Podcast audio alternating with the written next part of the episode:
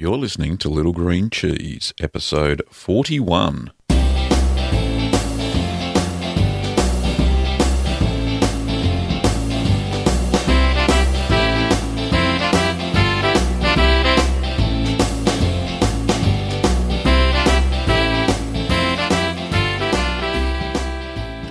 Well, welcome to Little Green Cheese Podcast. I'm Gavin Weber, and this podcast is where you can learn about cheese making at home.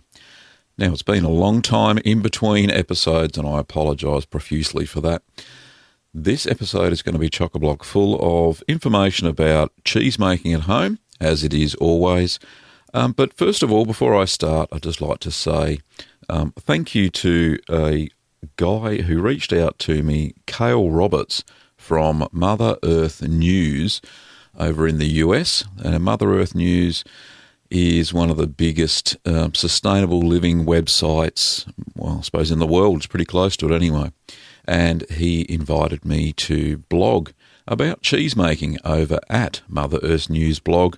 Uh, currently, I'm blogging in the real food section. So, thanks to Kale uh, for reaching out and um, thinking the world about uh, my uh, cheese podcast and cheese video tutorials and the, the blog Little Green Cheese.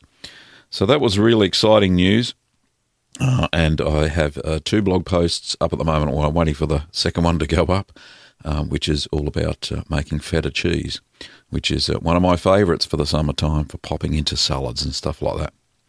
Anyway, let's get on with the show. So, we're going to be talking about cheese classifications uh, today, just for everybody out there who doesn't quite understand the different types of cheeses and how they're made. So, they're split into, I think it's about five different classifications, maybe maybe six. We'll see how we go. So, the first one is um, fresh, unripened cheese, and these are usually termed soft cheeses. Now, these are made straight from cow, goat, or, or ewe's milk or sheep's milk.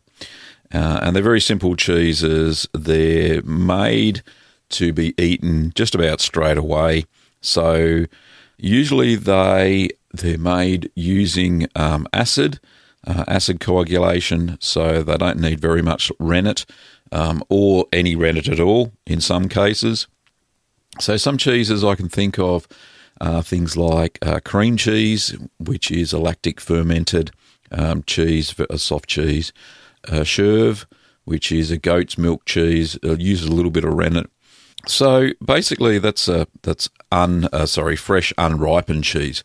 So it doesn't need much manipulation. Usually, is the curds are drained and uh, and they're eaten fairly well straight away. So uh, that's a soft cheese or or a, fresh unripened cheese. So the next one is um, rennet coagulated fresh cheese. So these are cheeses mainly um, of European origin. So they're made with um, pasteurized and unpasteurized milk, and th- they usually don't have a lot of of flavour or additional flavour, and they have a fairly high pH level. So cheeses in this kind of category could be um, queso blanco, or which um, or queso fresco, which I've made. And I've made a video tutorial on that. And they don't have a very long shelf life, so I wouldn't keep them any longer than say two weeks. And uh, yeah, you just got to make sure that they don't get contaminated by bacteria. So um, you keep them at uh, at four degrees Celsius after you've made these cheeses. So these are rennet coagulated fresh cheeses. Uh, the other type of cheeses, uh, um, so the third type is soft ripened cheeses. So these are things um, which you could call um, uh, mold ripened cheeses as well. So some do use mold. So these are cheeses like uh, Camembert, um, Brie, blue cheeses, um, feta, and they are a mixture of. Um, so you can use rennet or acid in the coagulation. So they use various types of starter culture, and they do need a little bit of acidity. They're not as acid, they're not as high in pH as rennet coagulated fresh cheeses. So um, often they're hooped or put into containers. Um, rarely are they pressed. So um, that's a soft ripened cheeses. So they have a, a quite high moisture level as well uh, in these cheeses. And the shelf life depends on the cheese, obviously, uh, but the higher the fat content, the longer it can be stored or matured, the longer the shelf life. Uh, then we move on to washed cheeses. So these are things like Gouda, Edam, Havarti. Um, I'd probably even put Colby maybe in this in this category. It's a, a semi-washed cheese as well. So these are cheeses that the curd is washed with, um, and it uh, inhibits lactic development or lactic acid development during the process. Therefore, you get a softer texture, and you also get a, lot milder flavour. Um, so it also controls some of the moisture content cheese, which is good, and the uh, cheese is usually cooked between 32 and 35 degrees Celsius which is 90 to 95 Fahrenheit for uh, those non metric types. So they have a fairly high moisture content as well. So and uh, and they do uh, mature well, and they off most often need to be waxed as well. So they're they're pressed cheeses as well. You need to press them, but uh, like I said, the lactic acid development is inhibited due to washing the curds with with water during the cheese making process. So uh, the next category is hard cheeses. So hard cheeses, uh, they're cooked and uh, consumed a fairly long ripening period. So cheeses in this group are things like cheddar, Monterey, Jack, Brick, uh, Colby. Um, even though I would classify Colby as a as a wash curd cheese, uh, Romano, uh, Gruyere, um, probably even throw in Morbier uh, and Raclette. Um, those cheeses are pressed cheeses, and they require a fair bit more time to mature than the um, the semi-hard washed and the and the soft curd cheeses as well. And generally don't need too much more handling than the other types of cheeses. They just need to mature a lot longer and at a constant uh, temperature. You know, there there are some cheddars that are you know can be stored um, and matured for up to 10 years, and that's a long time for the flavour to develop. So there is differences in these hard cheeses. Some of the hard cheeses uh, are cooked lower, at temperatures lower than 40 degrees Celsius, which is 102 Fahrenheit. So they're things like uh, cheddars, Colbys, uh, that sort of thing. I can think of um, uh, that's a low one as well. And then there's the cheeses that are cooked above 40 degrees Celsius, which use a thermophilic. Um, so cheeses like any of the Swiss cheeses or Italian cheeses like Parmesan, Romano, uh, any Swiss type cheeses like uh, Emmental. They're kind of two groups within that one group. Um, they use uh, a different starter culture, as I mentioned. So the ones below 40 degrees are prob- predominantly mesophilic, and the uh, the latter group, which is the ones above 40 degrees Celsius, use a thermophilic culture so the last type I'll talk about is um, whey cheeses. So whey cheeses kind of are in a category of their own. So things like ricotta is a, a whey cheese, or we basically do, or a paneer is another type of whey cheese. So you add acid to the milk in the form of either lemon juice or citric acid, um, or vinegar, white vinegar in some cases if you want a, a harder sort of cheese. So you can find that the milk will coagulate using acid. So not the milk, the whey. So the whey still holds a fair bit of protein in it, and by adding um, extra acid, it will get all those proteins out and it'll coagulate into cheese. Now, with ricotta, you can also press ricotta as well, and it turns into ricotta salata, which you can age. Um, it's a quite bland cheese, but you can use it for grating and uh, grate it over pasta and stuff like that. Uh, not much to it. Basically, it's the leftover whey, as I said. And I do have a video tutorial on how to make uh, whey ricotta as well, so check that out. I'll put that into the show notes. So, they're the different types of classifications for cheese. Now, I won't go much further than that. I actually do have another section for the next show. Um, we'll be talking about um, classification based on the based on the maturing process, and there's there's basically only four types of those, and uh, and we'll have a chat about those in the next episode. So I did get those classifications from a pretty good book, which is called the Cheesemaker's Manual, and is written by Margaret Peter Morris. Um, it's available online, and it's uh, it's published by Glengarry Cheesemaking Incorporated. I think it's Canadian, and uh, yeah, they're fairly consistent classifications that I've found throughout the the internet. And uh, yeah, so pretty good book. If you want to read further about those classifications, then uh, do yourself a favour and pick up a copy of that. Um, it's a fairly comprehensive book. Uh, it goes into a little bit more technical detail than I would normally use for a um, for making home cheese. It talks um, heavily about the different pH levels in the recipes that it has in the book. But uh, no, it's a pretty good book. So um, check that out. That's the uh, Cheesemaker's Manual by Margaret Peters Morris, uh, and it's a Canadian publication. So now it's time for the news.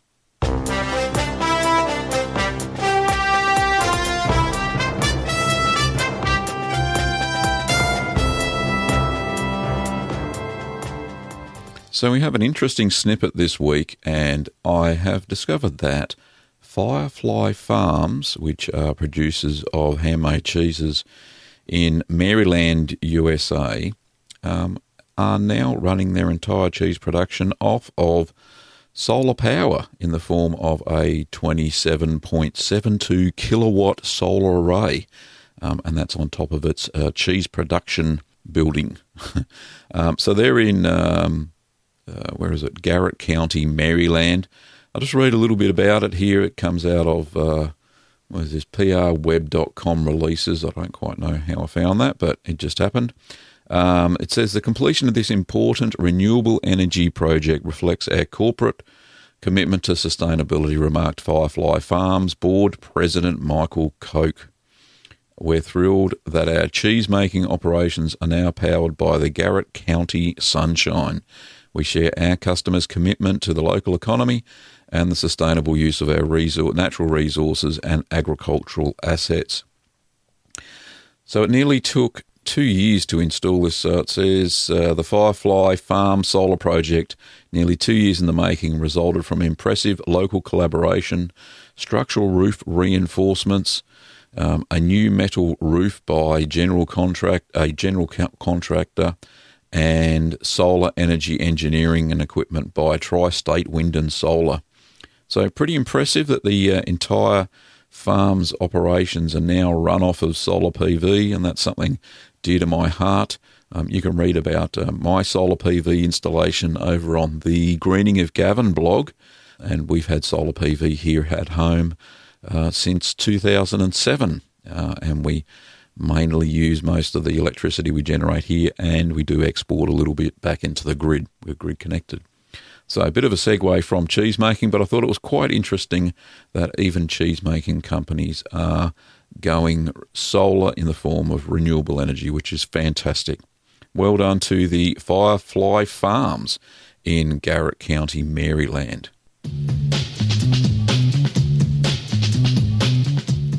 So that brings us to question time. I'll answer a couple of questions in this episode. I don't want to keep it too long um, because uh, I want to make sure that I can get through um, as many as I can here. Now, this one is from, it's an email from Rita, and Rita comes from Las Vegas in Nevada.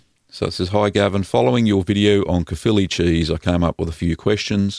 It says the milk is brought up to 32 degrees Celsius, calcium chloride is added, followed by the mesophilic direct set culture. Now the question, is the milk removed from the back of the double boiler setup and left to rest off the heat source, uh, and then turned on top of the boiler, returned and brought back up to 32 degrees Celsius. All right, I'll answer that question first. There's a couple of questions here, so I should have read ahead. Yeah, what we do is we turn the heat off. So once we get the milk up to the target temperature and we've added our direct set culture, the milk usually holds its temperature for that period all I do is turn the heat off. I let it sit on the double boiler, um, and a little bit of steam comes off that. It doesn't heat the milk any further. The mass of milk actually stores its heat quite well. Um, so just make sure that stove top is turned off at that period. Okay, on to the next question. It says once rennet has been added, is it removed from the top of the double boiler setup and allowed to sit for the 40 minutes? Well, then once again, all I do is turn the heat source off I let it sit on top of the double boiler and that keeps it warm. It doesn't heat it up any further than that. So, uh, so that's what I do. I make sure that during those two long wait periods, um, when making Caerphilly cheese, I think it's uh, 45 minutes for each for the acidification, and then 45 minutes for the uh, the renneting or the coagulation of the cheese. Um, just make sure your heat source is turned off, uh, and it'll stay at the target temperature, plus or minus two or three degrees um, of uh, 32 degrees Celsius. So, um, I hope that helps.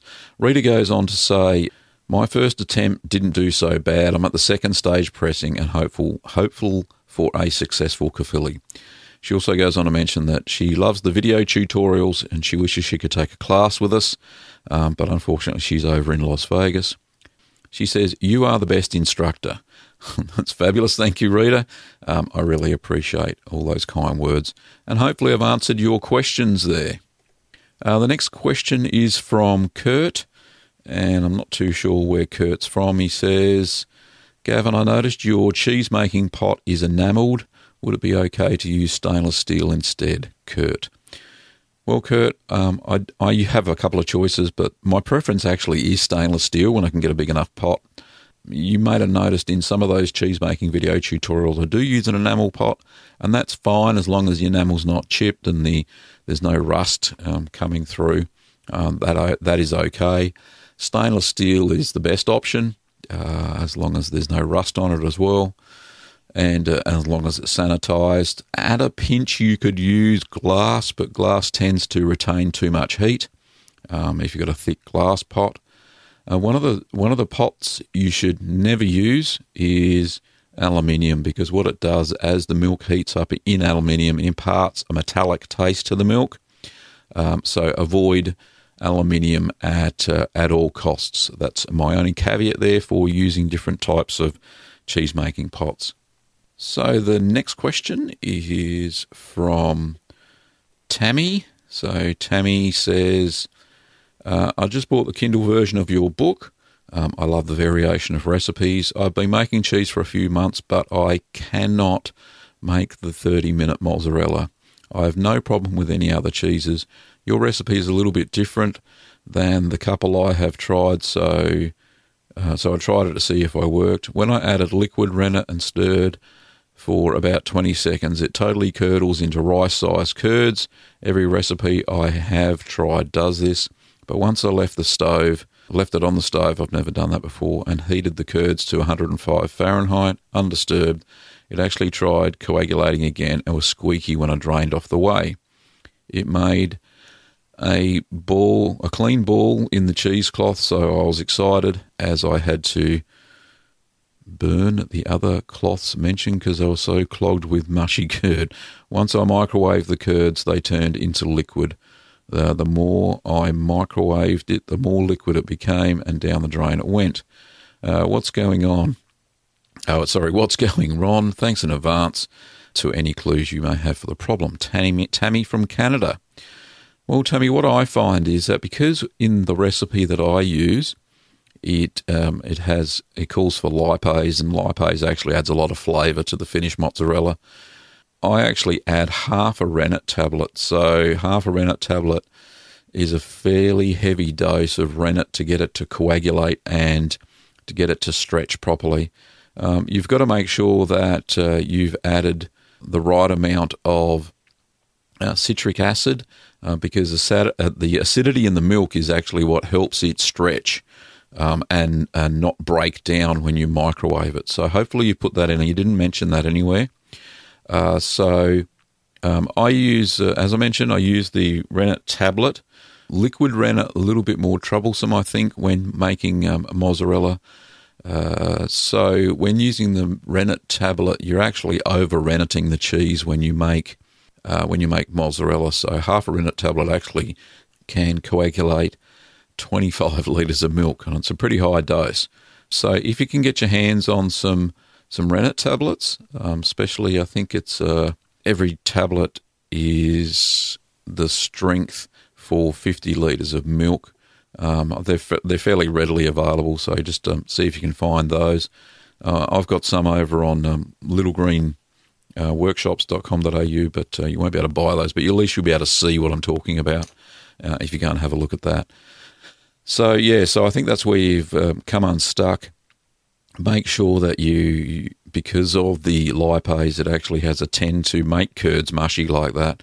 You have to over rennet the the cheese. So hopefully that helps, and uh, you'll be on your way to making a nice, quick thirty minute mozzarella over there in Canada. Thanks, Tammy. Well, thanks for all those wonderful questions. Keep them coming in. I've got a mountain of questions actually. Um, seeing the last podcast episode was in, I think it was in March of this year. Uh, main reason I um, stopped podcasting for a while there was a I lost my voice again, which is never good for a podcaster or uh, or somebody who um, talks on audio all the time. And B, I started our um, small business. So we started uh, Little Green Workshops, and I think I might have talked about this before. littlegreenworkshops.com.au, and we've got a whole bunch of cheese making supplies over there, amongst um, many other things.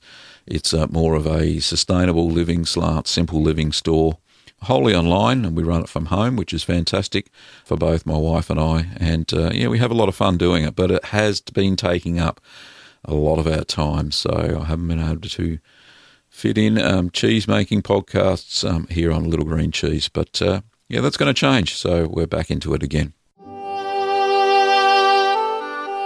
Well, thanks for listening, everybody. You can find all of my cheese making recipes in my cheese ebook, Keep Calm and Make Cheese The Beginner's Guide to Cheese Making at Home. Now, that's available in all ebook formats, and further details can be found on the Cheese ebook tab of littlegreencheese.com.